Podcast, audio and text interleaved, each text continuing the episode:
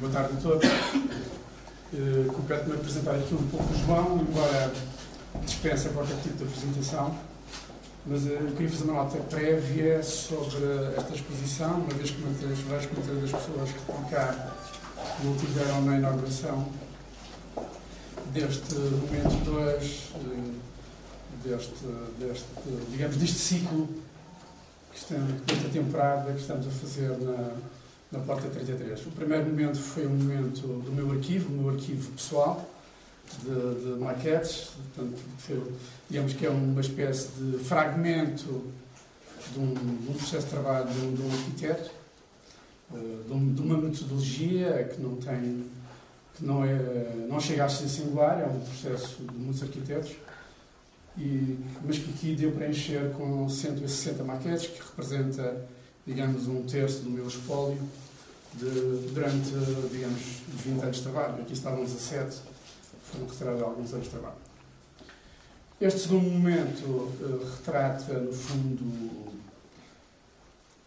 um estudo urbano, do projeto urbano que fizemos perante um, um exercício de um, de um evento tempestivo, que me permitiu reunir alguns dados de, de um processo que já tinha feito, alguns estudos que venho fazendo na cidade, e que no fundo aqui também está, são três salas, são três fragmentos de um estudo maior, de um, de um estudo mais abrangente do que aqui está representado. Aqui está representado de uma forma muito, digamos, quase abstrata, mas simultaneamente com um desejo de um desenho de, de arquitetura e com, métodos, com elementos do, do trabalho do arquiteto.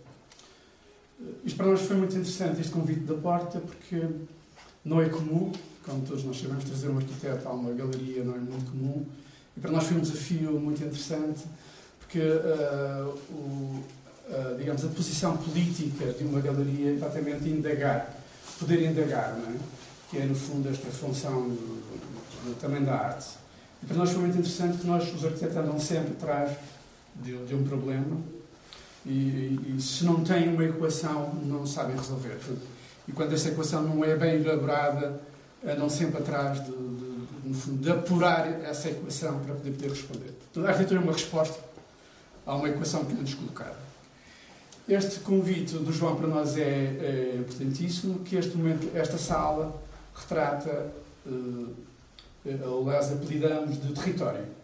E o que é que queremos explanar aqui com o território é, essencialmente, aquilo que nós chamamos, pedimos de empréstimo ao António Aragão, que, é, que designava as muralhas da cidade como as cortinas da própria cidade. Até nisto, esta cidade foi poética em responder às suas próprias muralhas, e esta sala chama-se As Cortinas da Cidade, e o que são as cortinas da cidade?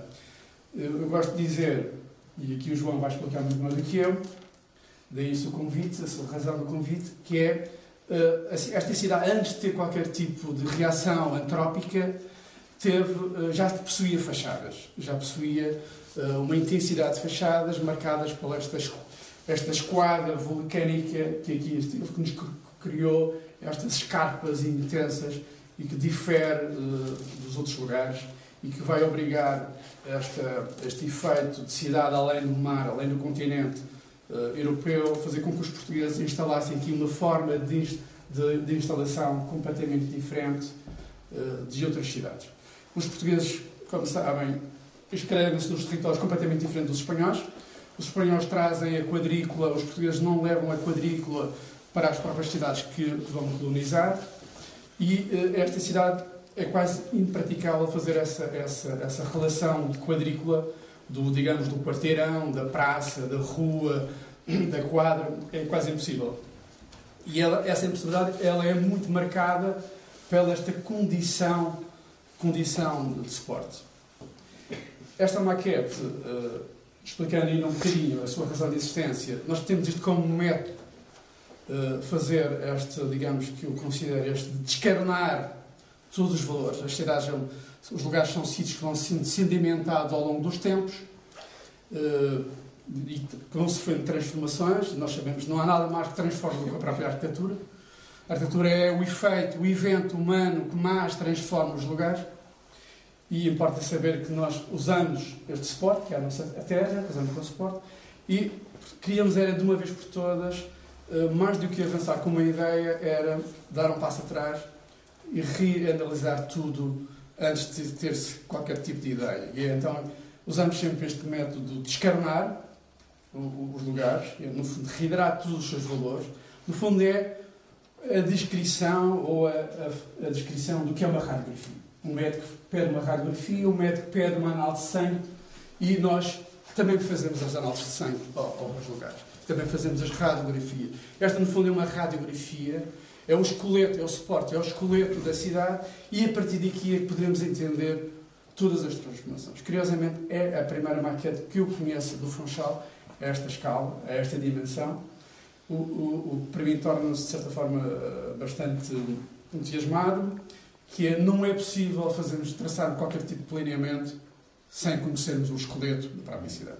Portanto, esta é a condição primeira, é a condição primeira para, a partir daqui, se perceber toda a antologia desta cidade, toda esta dimensão que o homem foi fazendo ao longo dos tempos, para entendermos tudo isto. E depois passamos para um desenho, ou para uma fotografia. Também fui outro convidado, que é o Duarte Belo. O Duarte Belo é um, é um, fotógrafo, é um arquiteto fotógrafo, tem, uma, tem um, um espólio de fotografias, está, portanto, há trinta e tal anos a fotografar Portugal. Uh, repetiu o percurso do Orlando Ribeiro, é talvez um dos maiores fotógrafos de paisagem do nosso, do nosso, do nosso país. Tem uma coleção indescritível sobre fotografias e que nos ajudou. Nós trabalhamos muito também com fotografia, nos interessava trabalhar com um outro olhar crítico que não fosse a massa. Possuíamos a radiografia, já éramos detentores da radiografia, aqui percebe-se muito bem este corpo, e queríamos outro olhar que nos fosse rigorosamente mostrando outros lados de, de, do mesmo corpo e refletindo as tais cortinas uh, da própria cidade. E depois redesenhamos sobre este valor de topografia. O homem foi fazendo defesas ao longo dos tempos, que foi a questão das muralhas, desenhando as suas muralhas de defesa das, das invasões, ou também desenhando, o, o, digamos, a disciplinando as suas linhas de água através de, dos suportes de muralha, que nós conhecemos muito bem, que são as linhas de Ribeiro. Isto conduzia um leque de, de, de, de cortinas basálticas, de lenços basálticos, e que foram, de certa forma, caracterizando este lugar. Este é o suporte, este é o esqueleto, esta é a radiografia que entendemos para começar qualquer coisa, lançar alguma ideia e tínhamos partido aqui. Para fazer sentido, para dar continuidade a isto e dar sentido, este território é interessado a fazer. Esta exposição é marcada em três tempos. O tempo do território, o tempo da natureza, que não sei se vamos ter tempo ou não de visitar.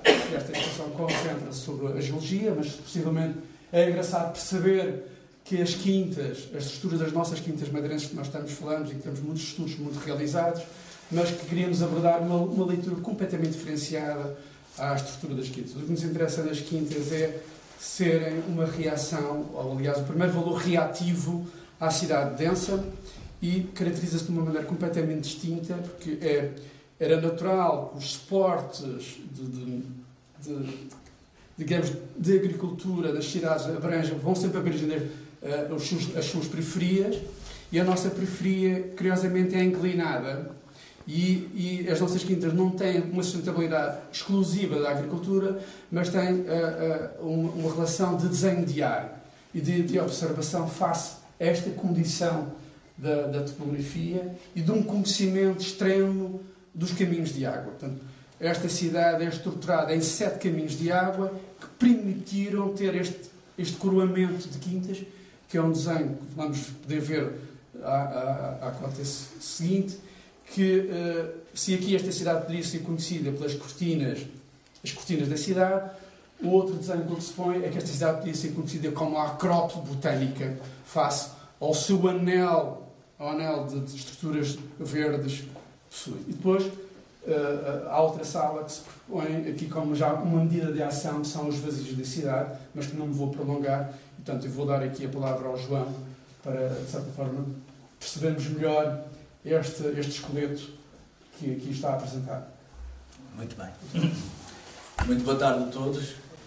Quero, em primeiro lugar, agradecer ao, ao Maurício o convite que foi formulado e também aqui ao senhor arquiteto e meu amigo Paulo David. É uma honra muito grande estar aqui e comentar, não é, ao ser convidado para comentar a obra, de certa forma, de, do notável uh, arquiteto Paulo David. Olá, Marcos. Uh, eu quero cumprimentar os meus amigos. Aqui é o meu ex-professor de Geografia na Escola Secundária de Mês, com quem aprendi muito. O Fernando Santos, aqui há alguns amigos, arquitetos, engenheiros. O engenheiro Alimentos também foi uma pessoa muito importante quando estive no meu doutoramento, enquanto presidente do Sintema, foi uma pessoa que marcou e acreditou muito no meu trabalho.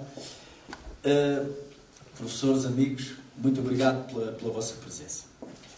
Uh, nas reuniões prévias que tivemos, uh, com o Paulo, com o Maurício, uh, e a conversa que ainda, ainda há pouco, tive uh, aqui no Jardim de Inverno com o Paulo, eu vou tentar ter um fio condutor na minha conversa. E gostaria de dividir em dois momentos, que foi esse desafio que o Paulo colocou. O momento antes do homem ter chegado à Madeira e o momento após uh, os seiscentos anos que estamos a comemorar agora. No primeiro momento, como tem, temos aqui uma radiografia, temos aqui uma maquete, é um exercício que se faz uh, no início, uh, portanto, na cadeira de topografia, e cartografia, topografia, que é dar uma folha em branco a um aluno e criar sobre a sua folha em branco. E penso que o Paulo não faz essa maquete de forma ingênua, ela está toda em branco. Podia ter aqui vários tons de branco para a gente sentir mais as formas de relevo. Nós podemos criar aqui várias coisas. Estamos a falar numa porção de um território, atendendo que a Ilha da Madeira tem aproximadamente setecentos e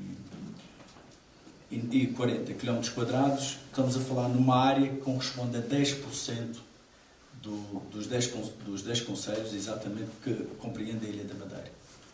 No total somos onze, contando que a Ilha do Porto Santo, mas na Ilha da Madeira, estamos aqui a falar numa área de setenta e seis vírgula quatro quilómetros quadrados aproximadamente, um perímetro urbano de trinta e quatro quilómetros quadrados, e que é sobre isso que vamos falar, e que partimos de uma cota de mil e oitocentos metros de altitude, aproximadamente, até à cota zero.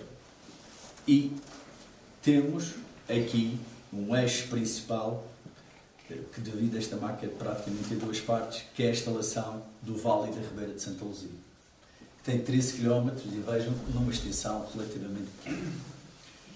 Então, vamos começar pela história. O Maurício estava a dizer que três milhões de anos, que era um número muito grande. Na... na No conceito geológico, ao tempo geológico, é um tempo relativamente curto. Se atendermos que a Ilha da Madeira, as formações mais antigas têm à volta de sete vírgula cinco milhões de anos, localizam-se na Achada do Furtado do Barrinho, onde está, neste momento, desenhada a Rota da Cal, a quinhentos e quarenta metros de altitude aproximadamente, e essas, portanto, essa idade foi determinada a partir do registro fóssil que lá existe, de calcários marinhos e que foram muito importantes para a indústria da cal. No caso do, do Concelho do Funchal, as formações mais antigas, já aqui referidas, têm aproximadamente três milhões de anos. Claro que quando o território se forma, não se forma de uma só vez, ele vai-se formando por camadas. E nesta parte mais central, o que nós temos são as chamadas esquadas eh, lávicas subéreas de composição basal. Houve vários momentos, houve três momentos ao longo da sua formação, sendo as últimas é que deram origem depois ao que nós designamos das lombadas, lombadinhas e, e achadas. Essas eh, formações geológicas depois eh, acabaram por eh, sofrer um grande escorregamento. Esse escorregamento dá-se aqui praticamente na posição central, onde esse mega deslizamento faz com que todos estes materiais deslizem e entrem mar adentro. Nós estamos a ver uma pressão do território acima da cota zero, mas não podemos esquecer que tudo isto tem continuidade em profundidade. Em profundidade até cinco mil e trezentos metros de profundidade, que é onde está alicerçado o nosso edifício vulcânico, da Ilha da Madeira, que é um edifício completamente distinto da Ilha do Porto Santo. E entre estes dois edifícios vulcânicos nós temos um vale que atinge quatro mil e cem metros de profundidade, que nós designamos do Mar da Travessa. Então, onde há a confluência do Mar do Norte com o Mar do Sul. Voltando aqui ao nosso território, dá-se esse mega deslizamento, depois vêm essas esquadras. Isto é como nós estivéssemos a fazer um bolo. Só que era um bolo que tem um plano inclinado. E quando a gente vai fazer a última cobertura com o chocolate derretido, ele começa a derreter e começa a entrar depois também mar adentro. E nós vamos ver o que é que ainda que sobra dessas esquadras basálticas que entraram mar adentro e que, do ponto de vista plástico, é interessante a gente, portanto, convidar outros colegas para fazer uma interpretação do território. É que nós enxergamos mais o território quando visitamos pela primeira vez, quando a gente está habituado a lidar com ele dia a dia. Entretanto, depois dessas esquadras subaéreas, o que é que nós temos? Temos eh, os aparelhos vulcânicos que se instalam já numa fase mais recente, cujo aparelho vulcânico mais recente é o Pico de Ponta da Cruz, com vinte e cinco mil anos eh, de idade. Neste caso, que este está aqui à frente, ou quem convive com ele todos os dias, quando sai de casa, é o que tem as antenas de telecomunicações montadas. E, ultimamente, este desafio colocado pelo Paulo, os desafios estão sendo colocados nesta comemoração dos seiscentos anos da descoberta da Ilha do Porto Santo e da Ilha da Madeira. E as viagens que tenho feito, não só em trabalho, mas também em participação de congressos científicos, cada vez mais eh, têm motivado a pensar o que é que nos distingue dos outros. O que é que a gente tem de diferente no nosso arquipélago com seiscentos anos e no nosso território, neste caso, do Concelho do Funchal. Então, eu dividi isto em várias categorias temáticas, no sentido de vocês verem o que é que nos distingue dos outros e que é único no mundo. E é isso que a gente vale a pena preservar. Ainda antes de passar essas categorias temáticas, depois, já numa fase mais recente, nós temos uh, já os cursos de água todos devidamente instalados e que trazem esse material todo transportado e que acabam por criar os depósitos de praia ou depósitos de sopé, com destaque para a zona baixa do, do Funchal, para aqui a Praia Formosa, a magnífica Praia Formosa, e um outro uh, depósitos de praia que se formou ao longo do litoral, nomeadamente a Praia de São Lázaro, a Praia de São Tiago. São essas, ou também a do Toco, que, que se podem destacar, e a importância que esses uh, materiais tiveram. Uma das coisas que nós uh, podemos aqui logo dizer é que temos uma cidade que tem a forma em anfiteatro e que, lateralmente, ela é abrigada por um conjunto de aparelhos vulcânicos. Tanto a nascente como a poente, temos vulcões que nos abrigam e que a gente às vezes ignora e pensamos que os vulcões estão nos Açores. Não, nós vivemos com os vulcões diariamente e, e tiramos proveito desses vulcões. Portanto, o anfiteatro, a cidade em forma de anfiteatro, a sua geomorfologia está relacionada com esse mega deslizamento que entra mar adentro até profundidades que atingem os três mil metros de profundidade. Esta ruptura deste material prolonga-se e se nós tivéssemos uma carta batimétrica, que era importante fazer abaixo, o que é que está abaixo dos nossos pés, ver essa interpretação do próprio território. Portanto, aqui queria que logo que eh, resistassem cidade anfiteatro. O Funchal é uma cidade anfiteatro. Depois, é uma cidade que a nascente e poente é, é, é abrigada pelos vulcões. Eu vou, para não, não ficar de costas para vocês, desculpem lá.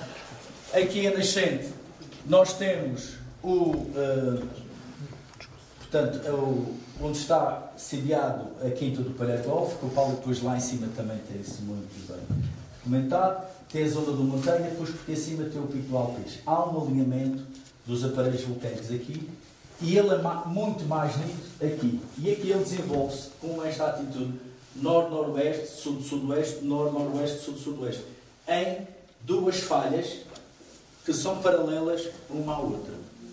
E essas falhas prolongam-se para o lado marítimo, e no lado marítimo nós temos um conjunto de vinte e cinco aparelhos vulcânicos, de montes submarinos vulcânicos. Para dizer o que a gente vê de manifestações à superfície, também existe em profundidade. E que é conhecido pelo rift vulcânico do Funchal. É outra particularidade que nos distingue. Uh, entretanto, chegou o homem, há seiscentos anos atrás, uh, oficialmente, oficialmente, e uh, encontra este território, uh, portanto, virgem por, por explorar. Começa logo a designação eh, em termos de geotopónimos ou biotopónimos. Madeira, porque havia abundância de madeira. Funchal, porque havia abundância do funcho. Uh, e o que o homem, em mil quatrocentos e dezanove, começa a fazer? Começa a aproveitar os materiais de construção que havia disponíveis. E constrói logo, e batiza, ou apelida, ou inventa, o primeiro núcleo histórico, Santa Maria do Calhau. Santa Maria com devolução a Nossa Senhora, e Calhau porque o material estava disponível. E começa logo a pavimentar, eh, portanto, ruas e estradas com, as, eh, com os calhaus e seixos colados, com os materiais de praia. Eh, e começa, portanto, nessa zona mais abrigada da cidade. Pois o território foi-se desenvolvendo. Mas, nesse percurso, teve sempre a tendência em apelidar o, o território e criar vários topónimos. Santa Maria do Calhau, Rochinha, que era uma pequena rocha, Campo da Barca, eh, Largo, eh, portanto, Rua da Praia, Largo dos Varadores, eh, Rua das Fontes, em frente à Fortaleza Palácio São Lourenço, onde os barcos abasteciam, depois Praia de São Lázaro, e depois, já no, na parte final, o Ilhéu de Nossa Senhora, portanto, Forte de São, uh, Ilhéu de São José e Nossa Senhora da Conceição. E, é, e, e perto da, também da, aqui da, da zona de Santa Maria, nós temos um conjunto dessas esquadras que entraram mar adentro e que deixaram ali uns retalhos e que o homem apelidou de Barreirinha, que são pequenas barreiras que abrigam o próprio território. Vejam a necessidade logo que o homem teve de interpretar o seu território. E o Paulo, aqui há dias, dizia-me assim, mas afinal, quando eles chegaram, o que é que havia? Que há, há aqui uma grande discussão. Esta particularidade de sermos um território, se tivermos esta área dos setenta e seis quilómetros quadrados, e uma hierarquização em termos de linhas de água, até ao quarto nível, linhas primárias, secundárias, terciárias e quaternárias, nós temos setecentas e oitenta linhas de água no nosso território. É motivo para perguntar onde é que estão tantas linhas de água. Elas, no vinte de fevereiro, deram-se a grito de revolta. Parecia um corpo a sangrar por tudo o que era sítio, porque elas, de facto, entraram todas em tensão e manifestaram-se onde é que estavam ou ocultadas ou soterradas e acabaram todas elas por drenar muita quantidade de água e de sedimentos. Na realidade, e ainda apanhando um pouco da geotoponímia, desses nomes dos lugares, quando o homem chegou cá, a nossa antiga, eh, portanto, de certa forma, eh, vou dar esta parábola, a antiga linha de costa estava cá embaixo. Se nós repararmos, nós temos um território que ele tem esta inclinação e que chega mais ou menos à zona da cota quarenta, ele inflete.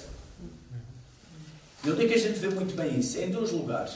Quando estamos na igreja Nossa Senhora do Socorro ou na igreja do Parque de Santa Catarina, da Capela de Parque de Santa Catarina, ou no Forte de São João Batista do Pio, que dá para ver que temos uma cidade baixa e encaixada. E que há esta quebra de declive. E nesta quebra de declive temos mais uma particularidade. As setecentas e oitenta linhas de água, três das quais que atravessam, três, cinco, atravessam literalmente, de forma praticamente perpendicular, todo o território. Isto é uma coisa única. Nós, portanto, em França, nomeadamente em Paris ou, ou em Londres, nós temos um rio, uma linha de água que atravessa o centro da cidade. Aqui nós podemos dizer que temos cinco. Isso é uma particularidade única. Cinco linhas de águas principais. Onde é que elas estão? Olha, uma delas que ninguém fala, mas que dá... Às vezes o ciclismo é, aquele, é aquela precisamente que fica no, no núcleo histórico de Santa Maria, que é o Ribeiro da Nora.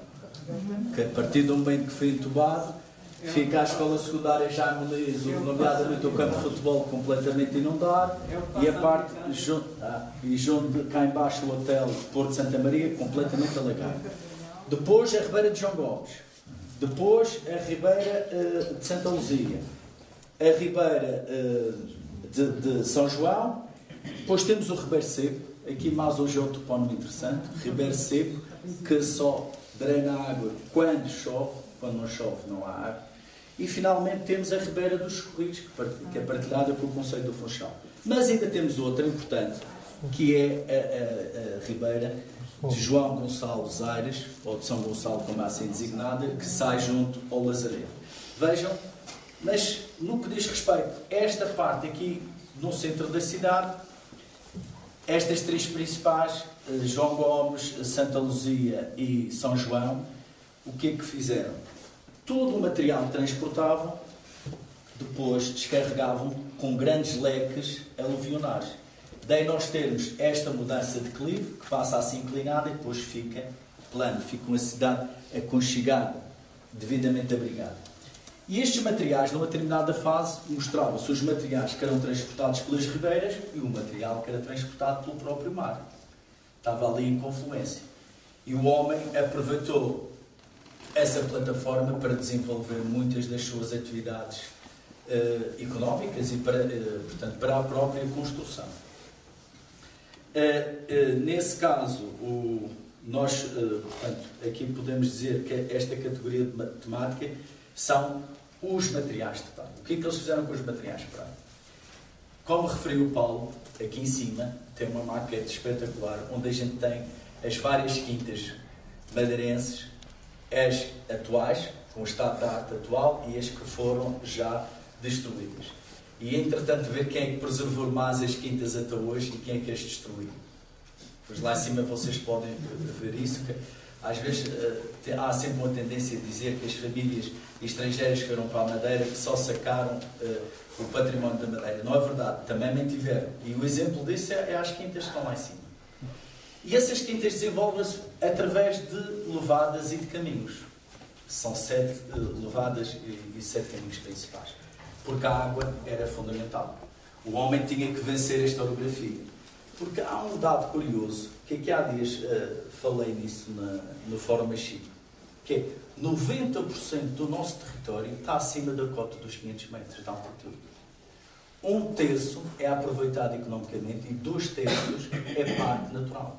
Vejam a dificuldade que ainda hoje vencer a orografia, vencer a nossa paisagem. Eu aqui há dias estava a falar com a Susana sobre isto, a Susana de Figueiredo, e dizer, não, isso está muito bem documentado no nosso hino.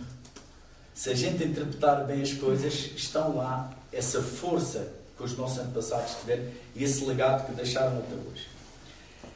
Nestes materiais de praia, o que é que foram feitas? Até os anos trinta do século passado, o abastecimento de água no Concelho do Funchal fazia-se por poços e cisternas. Não havia água nas nossas casas. Nas quintas, isso está muito bem documentado, que era por causa dos jardins, a água vem nas levadas, é construída essencialmente por famílias estrangeiras ou gente de grandes possibilidades económicas ligada ao mercado do açúcar e do vinho, para o transporte, não só para as quintas, para a irrigação dos espaços, mas para as atividades industriais também. Essas atividades, portanto, tinham que ter água. No Funchal, como é que se fazia o abastecimento de água? Era por poços externos. Onde é que eles estão? No Forte de São Tiago, passando a Rua de Santa Maria, Taverna Rua, o restaurante, o Largo do Poço, que era o maior poço comunitário que nós tínhamos, que abastecia toda a população do núcleo histórico de Santa Maria e da Sé. Depois, aqui no, na Universidade da Madeira, no Colégio dos Jesuítas, na Livraria Esperança, tem lá um, um, um poço de telescópio. Aqui na quinta do arquiteto João Paredes, também tem, entre outras. Estão a ver o património valiosíssimo que nós temos em poços. No Museu do Açúcar, exatamente. Entre outros. E era isso que fazia o verdadeiro abastecimento da cidade. Portanto, esses materiais de praia foram importantes não só para a instalação dessas estruturas para a captação de água, mas também foram utilizados na área de pavimentação. Aqui em cima temos esses dois tipos de materiais. A calçada madeirense, com o calhau e o seixo rolado, que é uma área de pavimentação única do mundo. Uh, portanto, isto por causa de um livro que estou a escrever aqui com o professor João Luís, que é professor de matemática, e com o professor Celso, onde nós, uh, neste momento, vemos o que é que chegou à Madeira e o que saiu da Madeira para fora da Madeira. Mas há algo que, que é representado na calçada madeirense, nomeadamente os pontos de bordado de madeira ou os símbolos maçónicos, como a comunicação que nós não vemos em mais parte nenhuma do mundo. Essa é uma das características. E outra foi, pela primeira vez em mil novecentos e sessenta e nove, no Parque Santa Catarina, que o Calhau é partido em duas metades e que se começa a fazer calçada madeirense com a pedra partida para permitir um melhor, uh, um melhor uh, uh, portanto, caminhar, o máximo de conforto e um maior rendimento de uma própria, da própria pedra. Portanto, nesse caso é outra categoria temática, que é o Funchal construído com materiais de praia. A ilha cresce em dois momentos. Uh, e também o Concelho do Funchal. Se nós atendermos, até nós eh, definimos uma categoria temática que foi o, o Funchal eh, que ocupou o mar. Podemos dizer o Funchal das aluviões. Há dois crescimentos da cidade, com o aluvião de, de nove de outubro de mil oitocentos e três e do vinte de fevereiro de dois mil e dez, que transformou a face da cidade para sempre. Nós, entre mil seiscentos e um e, e dois mil e treze, tivemos quarenta e dois grandes aluviões na Ilha da Madeira.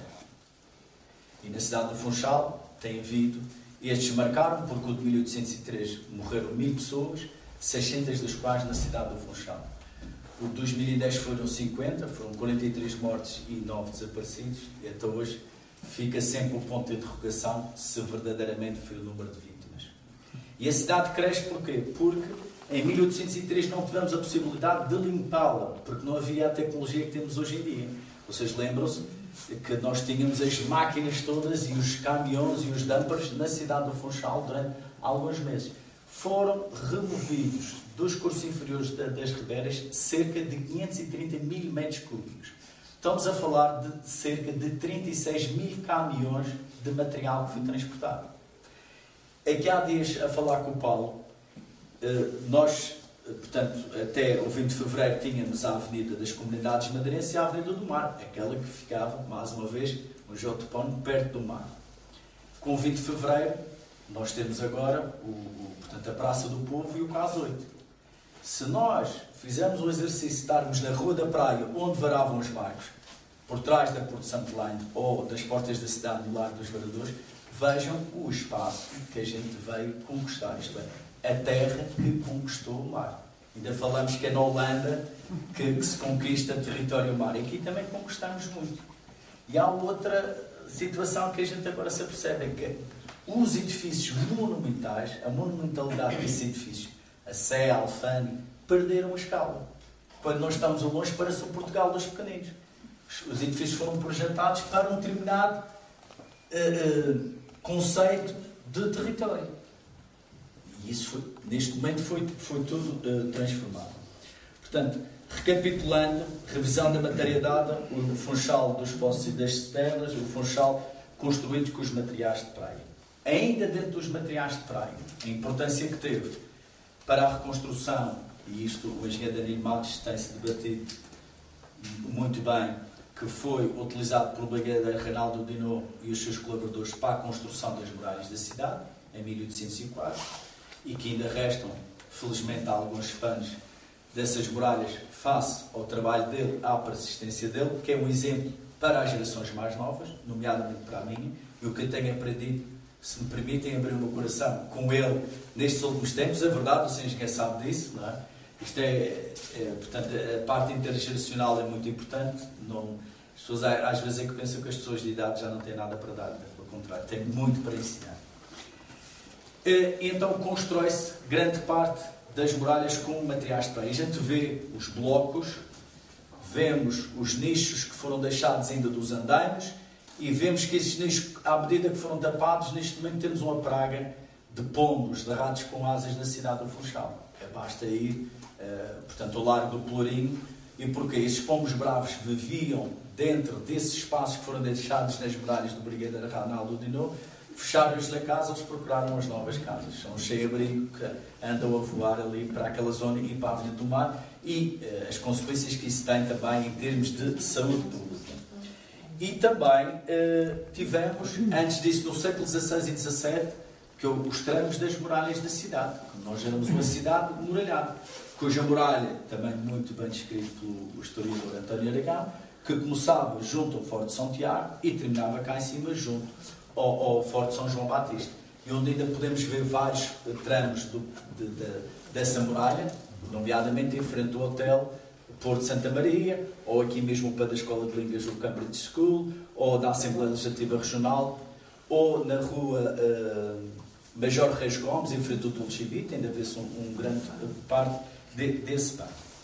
Vejam a importância. Eu gosto da barca. Eu gosto da barca. O campo da barca. O campo da barca. Não, está à vontade. Não sei se posso acrescentar, que é, já que estamos a falar de muralha da cidade, e esta muralha também tem uma particularidade muito interessante, porque as cercas na cidade realmente são é um, é um, é um aparelho de pedra que encerra a própria cidade, faz uma cidade entre muros, não é? Curiosamente, o Funchal tem uma cerca, meia cerca, digamos, em relação às outras cidades, que usa a própria topografia como muralha. Tudo isto é uma muralha da cidade. Podemos, ver, podemos reparar no desenho, como, como tem a ver, a muralha escreve-se aqui, mas encerra a própria, nas próprias montanhas. A própria montanha, ela já faz de própria muralha, porque as invasões eram supostamente só para aqui, porque era quase impossível, era impraticável vencer este, este, este lado íngreme do, do território. Ela própria, a própria muralha da cidade é distinta em relação às outras cidades, porque são, é, digamos, é só, é só um meio anel, não faz o anel todo, não é? Muito bem. Porque usa, usa os, o próprio corpo da cidade para fechar. Obrigado, Paulo. Uh, e uh, há um... Eu não, não tenho resultados... Não, não, muito bem. Relativamente ainda aos aparelhos vulcânicos, queria dizer uma coisa, é que nós fomos explorando estes materiais e fomos construindo e vivemos hoje em dia dentro ou nas encostas desses aparelhos vulcânicos. Duas particularidades, um campo de golfe, único no mundo que conheço, em cima de um aparelho de golfe, de um, de um, de um, de um, de um, de um, de um aparelho vulcânico, que é o, o, o campo de golfe, de, exatamente, do Palheiro Golfe, e é a, única, a, a igreja que eu conheço também única, que é a igreja de São Martinho, em cima do aparelho vulcânico. Depois temos a, a capela Nossa Senhora da Piedade, que também está no topo do aparelho vulcânico. E são particularidades únicas.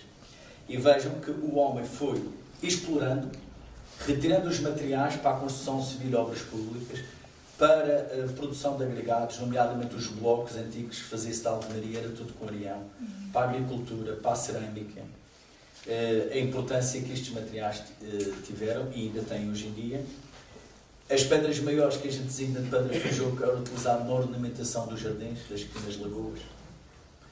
Uh, isto é, tudo era devidamente aproveitado. E o homem agora tem as unidades hoteleiras, tem complexos habitacionais nas encostas ou dentro das encostas destes vulcões.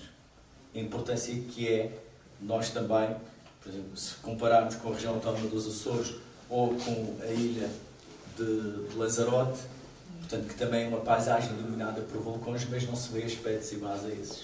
É outra particularidade que nos distingue bastante.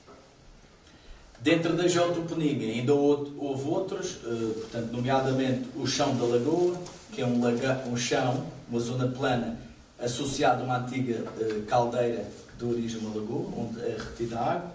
Temos o sítio das quebradas, que é onde cai material. Temos os salões, temos os maçapês e temos uma coisa também muito interessante, que é a hierarquização dos lombos na cidade do Funchal. Lombo primeiro, lombo segundo, lombo terceiro, que fica em São Roque, ao longo dos Aguiares. Estão a ver o conhecimento que o povo tinha sobre a interpretação do próprio uh, território. E eu acho que são estas particularidades que nos distinguem verdadeiramente dos outros. Não encontramos isto em mais lado nenhum, nem na própria região autónoma dos Açores, Canárias muito menos, Cabo Verde muito menos. Outras particularidades que não têm aqui a ver com a maquete, mas têm a ver com o aproveitamento dos materiais geológicos. Nós dizemos que temos as melhores espetadas do mundo, mas a carne vem praticamente todos os Açores, não é? Também os suíços produzem o melhor chocolate, mas o cacau não é produzido na Suíça. Nós aqui no Concelho do Funchal temos os monumentos mais representativos com a aplicação de pedra natural de origem vulcânica, mas essa pedra não foi extraída no Funchal, só a pedra basáltica, veio tudo do Concelho de Câmara de Lobos. E aqui, é uma coisa que eu repito várias vezes dizer, está aqui o Martinho, que também do ponto de vista plástico tem aproveitado muito bem esses conceitos, numa exposição que fez no Museu da Arte Sacra, que é a, a nossa sede Funchal. Estamos agora a comemorar os quinhentos anos da sua edificação, que é um monumento único no mundo. E o que distingue não é a sua construção gótico-manuelina, planta em cruz latina, é os materiais geológicos que foram aplicados, que é uma imagem de marca que se leva, que são sete variedades de pedra de origem vulcânica e vinte e cinco variedades cromáticas. Se nós atendermos que os edifícios geralmente são construídos com um, dois, raramente por três tipos de pedra diferente, ou são calcários, ou mármores, ou arenitos, uh, aqui nós temos a representatividade das rochas todas que ocorrem na riba do Cabo Girão. E a gente diz, a Sede do Funchal está para o Cabo Girão, como o Cabo Girão está para a Sede do Funchal. Nós devíamos ter um orgulho enorme de termos um edifício como aqueles e explorar mais, portanto, do ponto de vista de comunicação e de divulgação. Era outro registro que eu queria dar. Agora podemos continuar, Paulo? Posso, sim, posso fazer só uma primeira nota para este exercício do descarnar não parecer demasiado abstrato, mas é um instrumento que nós usamos muito no ateliê e neste propósito deste projeto, portanto, foi fundamental esta peça para entendermos melhor a cidade. Este lado abstrato branco que falava aqui o João, para nós era muito interessante para, no fundo, desumanizar este corpo, digamos, da cidade e percebermos, para podermos a seguir reescrever todos os valores. Posso interromper? Esta desumanização, outra particularidade que nós temos na nossa cidade, de acordo com os censos de dois mil e onze, nós temos na nossa cidade cerca de cento e doze mil habitantes. Isto dá, prefaz à volta de mil trezentos e quarenta habitantes por quilómetro quadrado, onde é construído desde a cota zero à cota oitocentos, principalmente na freguesia de Santo António, uh, uh, o sítio do Buliqueima, uh, Três Paus e Viana. Vejam, isto é uma coisa que também que nos distingue muito. Quase metade da população da região autónoma da Madeira vive no Concelho do Funchal. E nós temos uma densidade de população três vezes superior ao, ao arquipélago dos Açores. Era esta nota. Ainda bem que dos extras sem, sem, sem Não, esta é do desumanizar, mas depois reescrevemos todos os valores orgânicos. Isto é para percebermos uma coisa. Este lugar tem, tem sítios notáveis, não é? Tem os sítios das achadas, não, aqui não se falou em termos de geologia, mas é de uma importância incrível, porque pois, o homem encontra os lugares possíveis de, de se implantar, não é? Os lugares de, de introduzir as suas moradas. E são sinais muito interessantes na, aqui no território, que é as linhas de festo, estes tais que nós chamamos aqui na Madeira os lombos, e os lombos são os sítios, são arredondados, permitem os lugares de proteção, são lugares de, de grande proteção e são lugares simultaneamente de vigia. Portanto, era interessante olhar para aqui e percebemos rapidamente onde é que se está instalada a igreja de São Gonçalo, a igreja do Monte, está...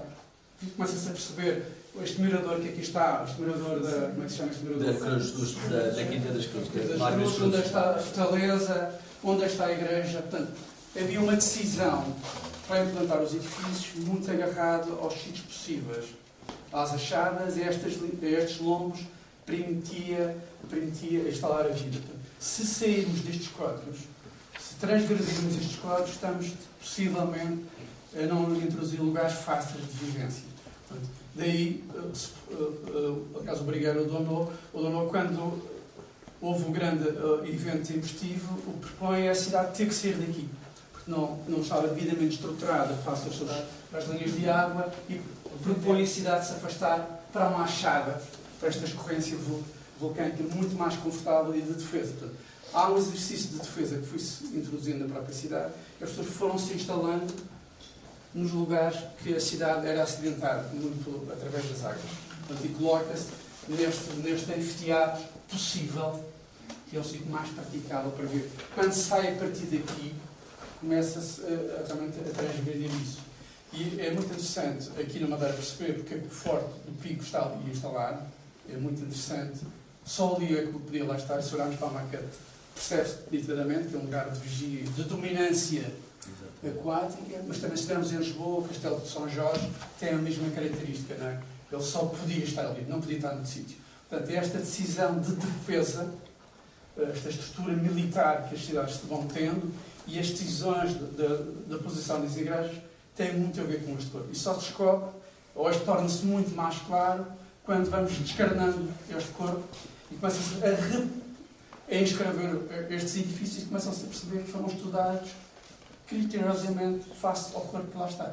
Portanto, quando eu não faço este estudo da topografia, quando eu não faço a radiografia do lugar onde estou a estudar, ou onde está a estudar, possivelmente vou errar, porque antes isto era muito despido, não é? E era muito, a leitura era fácil. Hoje há mantos de vegetação, há sedimentos em cima disto que vão ocultando a, a, a esta cidade.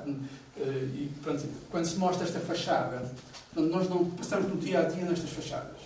Mas são intensas, têm, há fachadas destas com, com alturas inacreditáveis, maior que qualquer um edifício da cidade do Funchal. A Avenida Sacradeiro. Maior que qualquer um edifício. E não nos apercebemos que eles lá estão, não é? Já vivemos com isto, mas isto foi o que fez, desenhou esta, esta cidade, nos diferenciou e que nos obriga constantemente a olhar para este corpo, para este, este esqueleto. É quase obrigatório uh, para nós, uh, nas análises e nos planos de, de, de, de pensamento sobre o, sobre, sobre, sobre o território. Eu não sei se fazemos agora uma viagem por aquele desenho. Só uma, uma questão. Vou acrescentar aqui aquilo que o João disse, e tem a ver com o Lindor, não é? A grande preocupação do Lindor foi disciplinar os leitos das ribeiras. Todos eles foram corrigidos. E criou aquilo que, chama, que nós hoje chamamos de muralhas, mas que ele chamou de fortalezas. Daquilo fortalezas. E porque o grande perigo que manifestou em mil oitocentos e três foi a ligação deste leito da Ribeira de Santa Luzia com o leito de João Gomes.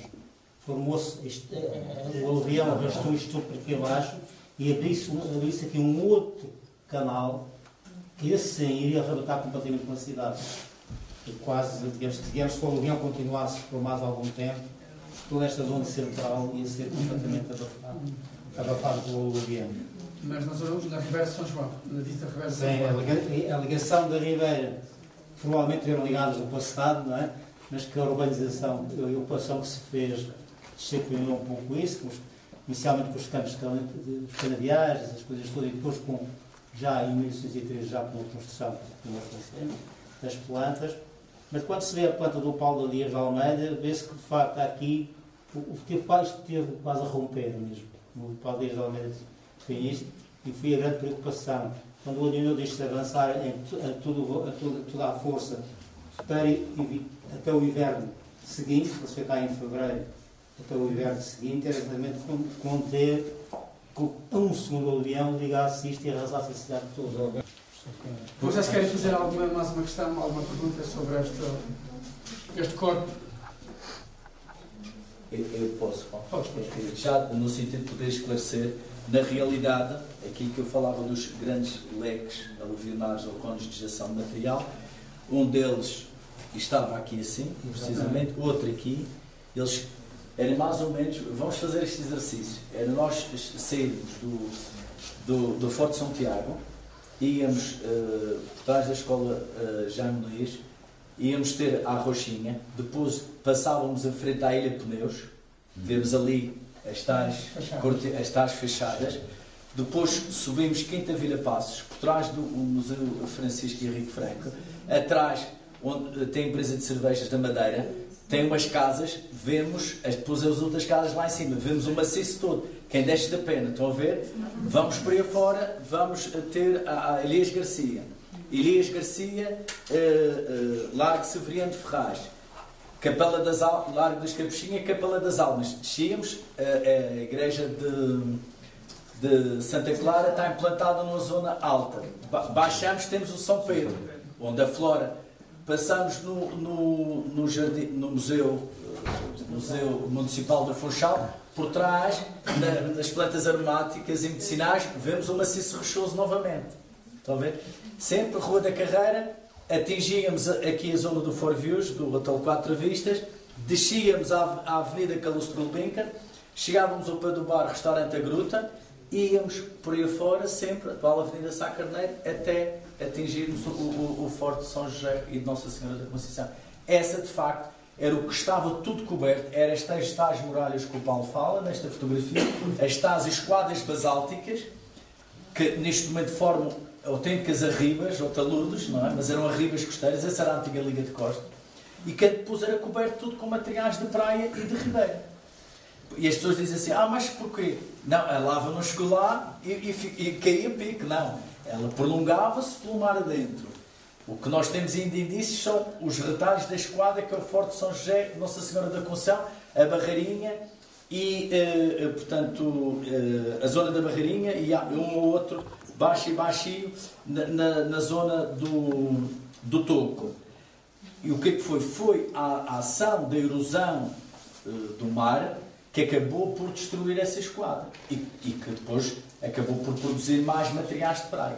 A gente diz mar, mas vou corrigir, pelo Oceano Atlântico. Porque não há nenhum turista que chegue à Madeira e que diga mar, é Oceano Atlântico. E o que nós temos à nossa frente é, de facto, o Oceano Atlântico. Posso fazer que eu repare? Isto é só para deixar uh, para pensamento. Tudo o que foi mal projetado, por exemplo, a capela, a, a capela de Nossa Senhora do Calhau, com o aluvião, foi-se. Onde é que implantaram? Na zona alta, que nunca houve os aluviões chegou lá, que foi a Igreja Nossa Senhora do Socorro, num compromisso.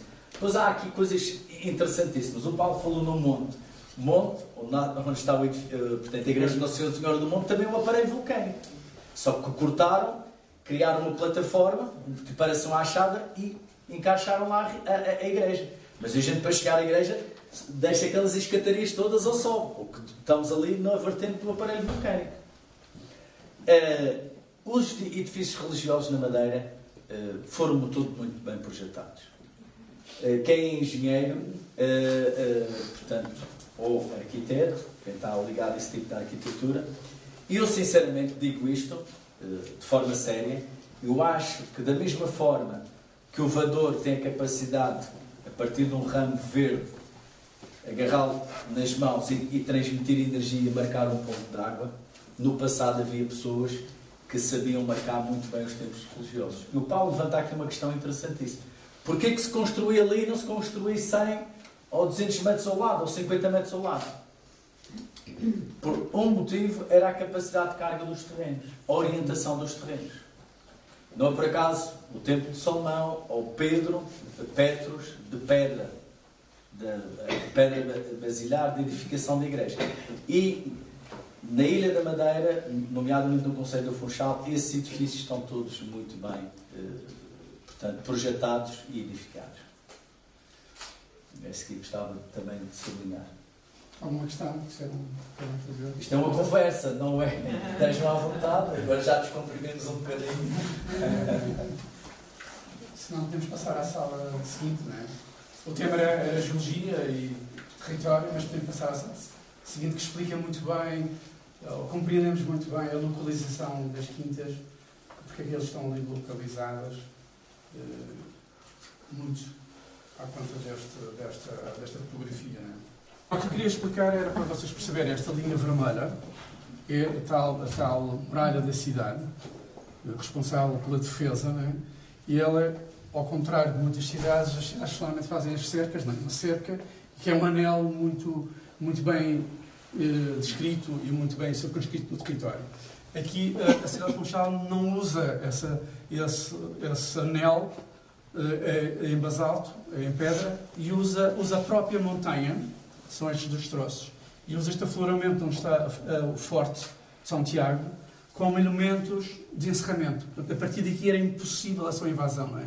Portanto, usa a própria, a própria montanha, os próprios, digamos, estes, estas linhas de festo, que aqui estão marcadas, como grande defesa, como grande muralha da própria cidade.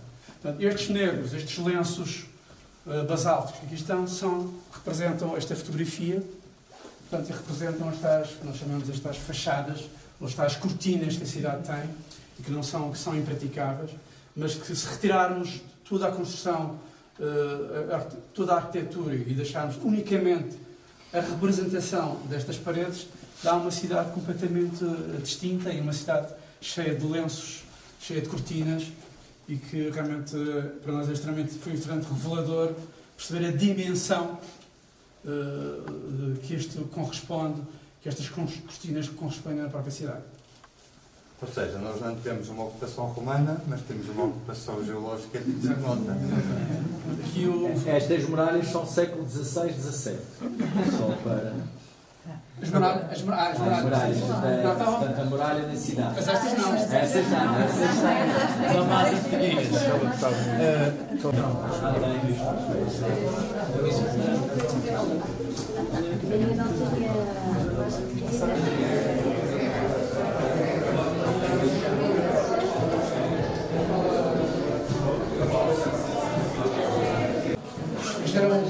um, também um dos exercícios que fizemos neste estudo urbano. Portanto, ele estruturava-se entre um reconhecimento, que era aquele exercício que fizemos na sala inferior, e esta era uma espécie de entendimento também. Havia, um, havia partido do trabalho em três ações, em três momentos: reconhecer o, o lugar, entender o próprio lugar e as medidas que foram feitas ao longo do tempo, para, para depois podermos propor ou colocar uma ação sobre o próprio lugar. Não sei se o, um dos autores deste sangramento da Liga, Gustavo, quer me ajudar? Vai lá, Gustavo. Gustavo pertenceu à equipa do, do, do Gabinete da Cidade e fui eu o autor deste, deste desenho, deste desenho magnífico.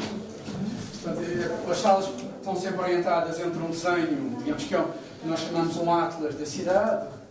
Nós, todos nós fomos marcados pelo, pela leitura dos atlas nas nossas escolas, criamos uma grande atração, eles desapareceram, mas o entusiasmo mantém-se para nós, para, para a minha geração.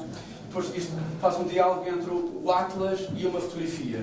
Está a fotografia sempre do mesmo fotógrafo, que é o Duarte Belo, e dá para percebermos estes dois momentos.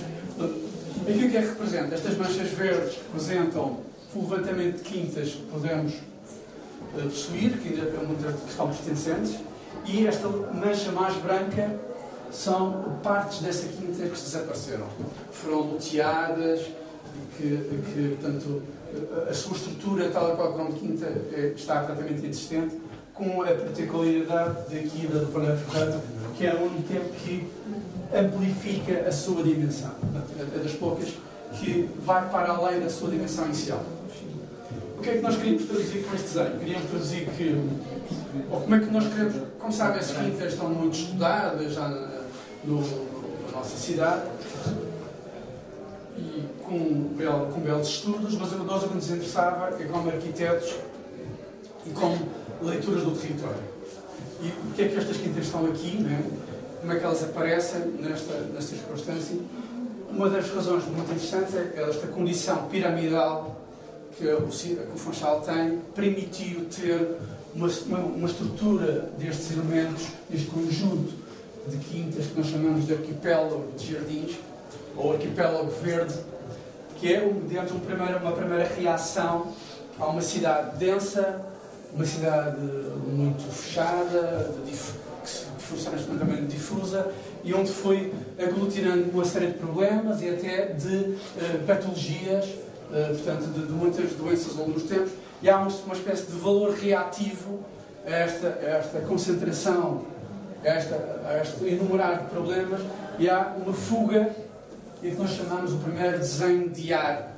Portanto, desenhar no sentido de foram, libertaram-se desta cidade mais quase medieval, muito encerrada, muito fechada, com estradas muito, muito apertadas, e vão se inscrevendo neste valor, puderam perceber, nesta, do, daquela, daquela, daquela da maquete, e vão beneficiando desta relação de vistas, desta, desta relação de nervo óptico, e vão explorando esta relação da observação. Portanto, são muito enriquecidas uh, pela, por uma estrutura arbórea pujante da própria cidade, que eu gosto de chamar isto como de ser a cidade, podia também ser descrita como uma acrópole botânica, que vai colocar este lado quase uh, sagrado da estrutura do, do, do, do jardim perfeito na periferia da cidade, mas visível e, e, e simultaneamente cria estruturas de observação para o tal espaçamento que é o próprio oceano, e liberta-se da densidade da cidade. Portanto, isto tem outro, outra lógica e outro conhecimento que foi conquistado pela topografia, foi os tais caminhos, elas organizam-se em caminhos, em caminhos de água. Portanto, há um, são sete caminhos de água, creio eu, que, que organizam estas quintas. Portanto, sem esta estrutura de levadas, era praticamente impraticável termos este, este coroamento uh, de estrutura verde. Portanto, e aqui dá para percebermos aquilo, no fundo, esta, o que se foi perdendo ao longo dos tempos, e a grande equação que nós colocávamos eh, para este estudo, como arquitetos, era se não era de repensar ou, ou de reinscrever este valor que esteve muito vinculado na cidade, e que foi que, enquanto, olhando aquele desenho anterior, os homens defenderam-se com muros pelas invasões. Nós hoje temos algumas impraticabilidades que vêm de Costa Alta, desde intensidades dos aluviões ou, ou dos incêndios. Se este anel verde não pudesse ser reinscrito e ser a nova muralha da cidade, mas a inversa, em vez de ser construída com muros, construída com estrutura arbórea e, simultaneamente, melhorando a qualidade, fazendo quase uma cidade botânica, um anel que fazia uma espécie de cidade botânica e caracterizava, vai fazer uma espécie de lugar-forma também distinto, bastante distinto, e que nos dia caracterizar e estava também nos salvaguardar ou nos prolongar a vida, da mesma forma como as, as, digamos, as muralhas nos prolongaram a vida então, pelas invasões, pelas defesas da água, no caso das ribeiras. Portanto, é, é esta grande equação, se não devemos repensar para já uh, o, o, a conservação das existentes, a importância da sua estrutura arbórea, se olharmos para aquela fotografia, uh, num primeiro olhar mais distraído, ficamos sem perceber ou não conseguimos caracterizar em que parte do mundo é que elas lá estão. Se olharmos do lado direito da fotografia, podemos estar a falar de uma Ásia. Se olharmos para um olhar profundo, podemos estar a falar de Itália. E se olharmos para um olhar plano, podemos estar a falar do Brasil. Portanto, curiosamente, é a periferia da cidade que começa a desenhar os primeiros exercícios de cosmopolitismo através da estrutura arbórea. Isso para nós foi extremamente interessante, que é a estrutura arbórea que nos faz esta relação e este exercício entre o endemismo e o cosmopolitismo na cidade, e que vai, de certa forma, naturalizando a própria cidade através destes exercícios. E se não fosse aquele desenho do pavimento, sim, sim, sim. não se percebia onde estava. Aquele o tal chão que nos caracteriza, é o relvado, o relvado não é nosso, é de situações mais com capacidades hídricas. Portanto, há exercícios aqui que são, no fundo, importados, mas que enriquecem, que vão enriquecer esta cidade de uma forma uh, muito, muito interessante. Portanto, e tudo muito à conta deste trabalho do homem, foi, vejam, a densidade, caminho, os caminhos de água, para poder alimentar esta, senão, se não era possível, esta riqueza, este, este quadro, e aqui está. Estas, estas manchas do desaparecimento do, do espaço... São os apagamentos das pessoas. Mas estes, uh, uh, portanto, isto é de mais ou menos de cada data. Onde é que for? Quer dizer, isto são datas diferentes. Conforme, não consigo, não consigo, não se consegue dizer uma data certa, mas ela parte da diferença da desatualização das plantas cadastrais. As plantas cadastrais ainda estão com o registro dos anos cinquenta. E, e depois, quando vamos a sobrepor com umas plantas, percebemos perfeitamente que... Sim, sim, sim. Nitidamente, depois dos anos oitenta, começa o loteamento. Estou-me a lembrar, por exemplo, foi eu bem que estudar, não sei a origem, antes é que eu sei, que era do dezenove. E ele tinha terras de canas, até camões, mas desapareceu. É interessante perceber, é muito interessante perceber isto também em relação à escala disto, desta propriedade, em relação a isto. Portanto, o Torf, o Duarte Belo, que tem o país todo fotografado, diz que não há em Portugal uma fronteira com esta cidade. Não é por acaso que também grande parte destas quintas foram aproveitadas para o turismo médico, para o turismo terapêutico. A gente esquece, no século dezenove, que foi muito importante, e ainda há pouco, quando o Paulo veio aqui me explicar algumas coisas, depois deixou-me também a pensar. Uh, e que uh, tivemos personalidades ilustres de todo o mundo, não é? E agora quem está atento ao Minuto seiscentos e à rubrica que estão a fazer na R T P Madeira, em termos históricos, da importância que teve estas, estas quintas e das pessoas que se trataram aqui e acabaram por uma coisa. Uma forma de ver essas personalidades é no cemitério judaico e no cemitério dos ingleses. Nomeadamente o Paulo Lembrance, que as ilhas de Lembrance, que é um, são as células que estão ligadas ao, ao pâncreas, e que foi um homem notável, um prémio Nobel de Medicina, que veio para a Madeira também se tratar de bons ares. Isso tem a ver com a qualidade do ar e a temperatura do ar. E, e a orienta, portanto, o, o contexto onde elas uh, estão inseridas. Só para fechar, para encerrarmos estes três momentos, estas três leituras desta exposição, que expressam o Atlas da Cidade, que é um fragmento de um estudo maior. As salas são todas iguais, é composto sempre por um olhar de um fotógrafo de paisagem, aqui já mais expresso, não numa fotografia, mas num Atlas também de fotografia, e aqui representa, digamos, o, já uma ação. Enquanto os outros foram um reconhecimento, um entendimento da própria cidade, nós estruturamos um estudo urbano num tripé de valores, o último é, de certa forma, uma ação que propunhamos, que era a possibilidade de podermos construir pelo vazio. Isto é, há uma tendência que os arquitetos só têm que construir edifícios e achamos que fazer a cidade pelo seu desenho do ar, pelo seu desenho do vazio, e a forma como é que podíamos subtrair, Uh, melhorando uh, a própria cidade. E como é que podíamos sublimar e salvaguardar, no fundo eram os três S que estávamos a lançar sobre a cidade, uh, e que podíamos fazer uh, através da rasura, uh, portanto, eliminando pontos que não estão, uh, não estão operacionais. Este é um tema que tem acompanhado as cidades todas. Uh, para vocês perceberem, em Portugal, o primeiro exercício dos vacilos urbanos foi a Expo noventa e oito. O primeiro exercício, portanto, estão a ver, é um tema que acompanha as cidades há muito tempo. Nós não estamos propriamente a inventar nada. Amsterdão, nós começamos a Amsterdão por causa deste exercício do, dos vazios urbanos, não é? A maneira como revitalizaram a própria cidade, como conseguiram regenerar a própria cidade a partir do vazio. E entendemos que aqui no Funchal esse exercício, uh, para, para, na minha, no meu conhecimento, não era dado e val, valeria a pena Uh, colocar novamente esta questão dos vazios urbanos. E o que tentamos aqui a vermelho são, no fundo, lugares que não estão operacionais na própria cidade.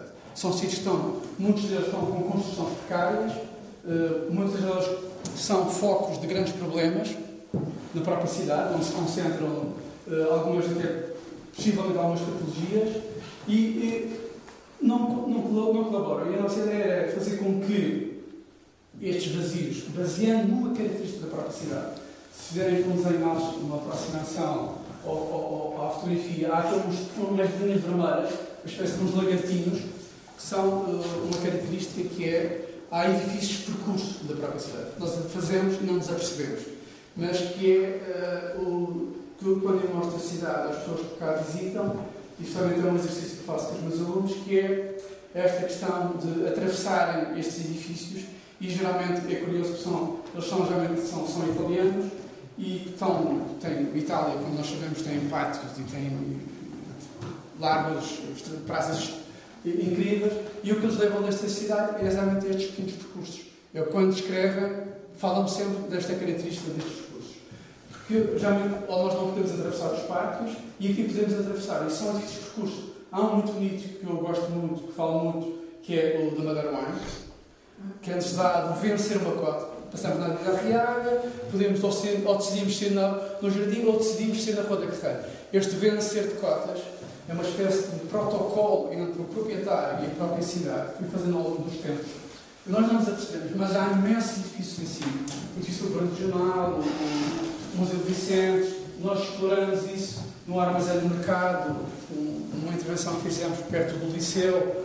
Também o cliente acabou por rasurar, acabou por isolar propriedade no sentido de beneficiar a própria cidade. Portanto, nos últimos, talvez, vinte anos, é o único dono de obra, o único investidor ancião que fez isto.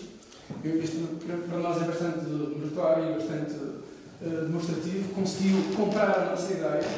Portanto, e era passar esta característica da cidade, dos edifícios percursos, que são muito, muito incríveis, que são valores reativos à cidade medieval e à cidade densa. Estamos, estamos a fazer sempre um exercício que a cidade só começa a ter espaços abertos a partir dos anos quarenta, com o embelezamento da cidade, com uma reação do Estado Novo. Só a partir daí começa a abrir a própria cidade a uma modernidade, a partir daí não tinha. Portanto, e estes vazios que fazem esta coroa à própria cidade, são os vermelhos, neste momento são sítios inoperacionais. Para frente inoperacionais.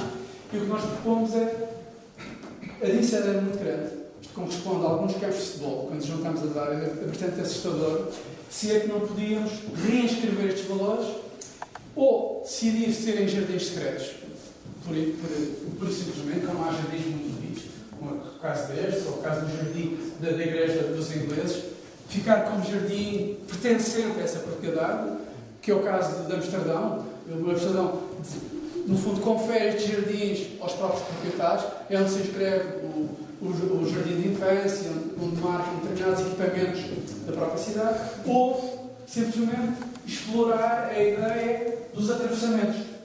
Portanto, e, ou então zonas verdes que vão enriquecendo da própria cidade. Portanto, estão, são zonas, estão todas, muitas delas estão alcatifadas com, com alcatrão, com carros, com construções precárias, são focos de problemas, quer em termos de saúde pública, quer em termos da questão da primordialidade que o João falava. Em termos de escala, só fazer um, um reforço àquilo que o Paulo está a dizer, aqui nesta imagem o Dulcevita ainda não está construído. Exatamente. Aqui o Dulcevita, a igreja inglesa está a algures aqui, uh, aqui, portanto, nós estamos aqui no, na Rua do Quebra Costa e a, e a escola industrial está aqui. Portanto, a dimensão, reparem, em função da área da Santa Cruzal, a quantidade de espaços que se concentram numa área diminuída, na verdade. Portanto, temos realmente a escala de futebol estádio. Qual era a coisa que nós estávamos a colocar? Uh, a cidade pode crescer sem pormos mais nenhum edifício, sem que tenhamos curto. Bastava, uh, no fundo, exaurir estes problemas da, da cidade, libertar estes problemas. E se vocês forem aqui ao, ao jardim da porta trinta e três, é um exemplo. Vejam a possibilidade de jardins secretos que esta cidade podia ter. É um, bom, um belo exemplo de como se pode aproveitar um espaço. Não é? Então, muitos deles aqui na cidade não estão aproveitados. Não ter esta relação, no fundo, é libertar a própria cidade, podemos fluir, depois se nós chamamos, titularmos como porosidade ou movimentos, nós encontramos ruas fechadas, ainda com mais de cem anos da própria cidade. Bastava desmontar, muitas delas, curiosamente até têm portas, bastava abrir a porta e, curiosamente, se fosse noutra cidade, espanhola, por exemplo, teriam lá os melhores restaurantes, os melhores, os melhores negócios que lá estariam, as melhores galerias, ou, ou a melhor loja, a melhor boutique. Uh, nós tivemos recentemente a oportunidade de fazer um estudo para articular do Pelourinho, conseguimos abranger esta zona toda e descobrimos muitas ruas fechadas, aqui estava uma rua muito fechada, que ligava à Rua dos Medias, que era muito interessante. Há aqui outra rua fechada, podia, de certa forma, como os médicos usam, ou o cirurgião usa, digamos, o plano do escovilhão.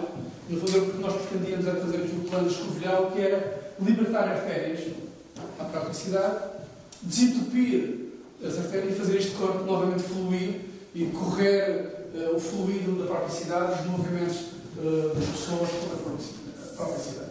No fundo, era esta a grande equação. Como, como grande situação a resolver no imediato, muitos deles têm custos mínimos, é, é, libertar os espaços que lá estão e abrir ou decidir se podiam ser, no fundo, um conjunto de jardins secretos, um pouco como aqui a porta, e beneficiar a qualidade de vida, que curiosamente foi a questão de Amsterdão, foi exatamente essa a solução.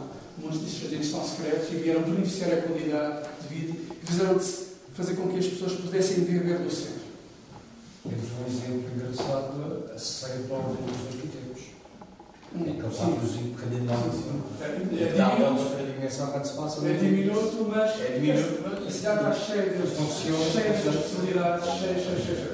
Nós estamos a fazer uma abordagem da Rua da Carreira, que está neste momento invadida de esplanadas.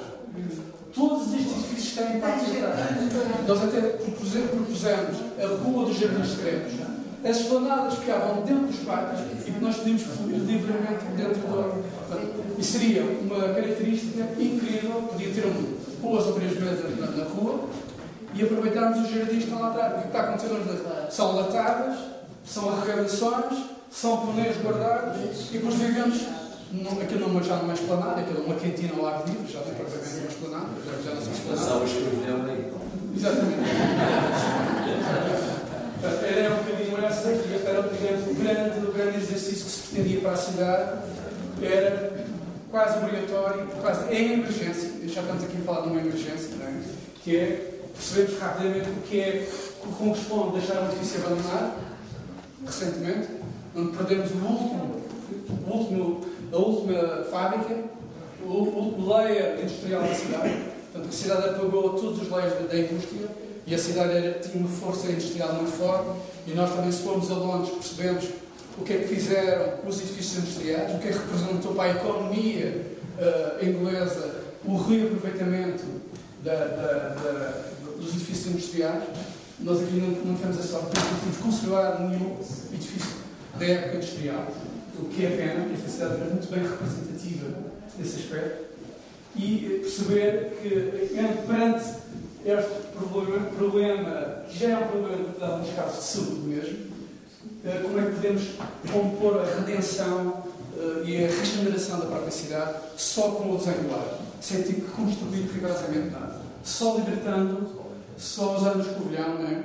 E poder uh, limpar estas artérias e estes espaços, estes coágulos que estão na própria cidade. João, queres acrescentar alguma coisa? Engenheiro, porque as pessoas votantes tiveram um papel importantíssimo aqui, não é? Poderá ter um papel importante no sentido de criarmos, no fundo, este arquipélago de jardins internos. Podem ser secretos, podem ser literalmente secretos. Não precisam de ser todos públicos. Até é importante que alguns possam ser secretos para criar alguma, algum equilíbrio da própria, própria cidade. Mas era, era desta forma, é uma janela, como diz ali o Maurício muito bem, é bastante preocupante a dimensão situações inoperantes dentro da cidade. E os riscos de incêndio representam também alguns, por exemplo, riscos de incêndio que representam alguns. São, são bombas, provavelmente, da própria cidade. Não é? Mas eu preocupo mais a questão de saúde pública. Uh, estão, estão aqui sítios localizados no caráter. É? Nós associamos sempre ao problema do mosquito, mas não associamos a outros problemas destes espaços. Sim, exatamente.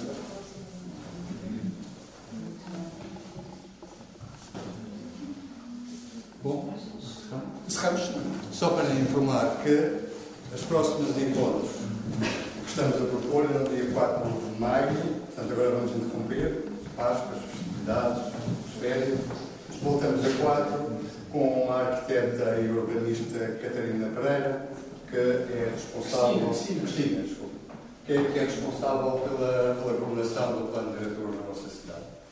E uma semana depois, no dia onze de maio, temos o, a presença do engenheiro agrónomo José Carlos Marques, que está aqui connosco, agradecemos a sua disponibilidade para colaborar neste, novo, neste olhar uh, atual sobre a, a nossa cidade e, que, uh, e portanto, que irá falar também, uh, mais provavelmente, deste último, aliás, daquilo que está na sala ao lado, uh, uh, dos, espaços, dos espaços verdes e dessa muralha que é necessário, digamos, preservar para a salvaguarda da nossa própria cidade.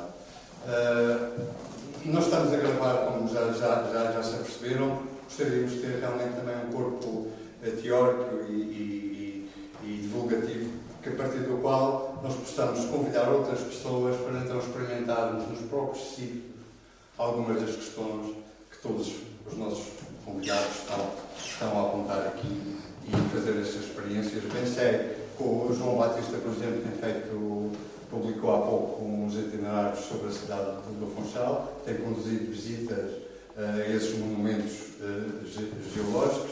Eu comentava já um bocadinho com o Martinho, não sei se o Martinho ainda está aí, uh, que realmente, quer dizer, uh, a sensação que eu tenho é que depois da exposição do Paulo David existe.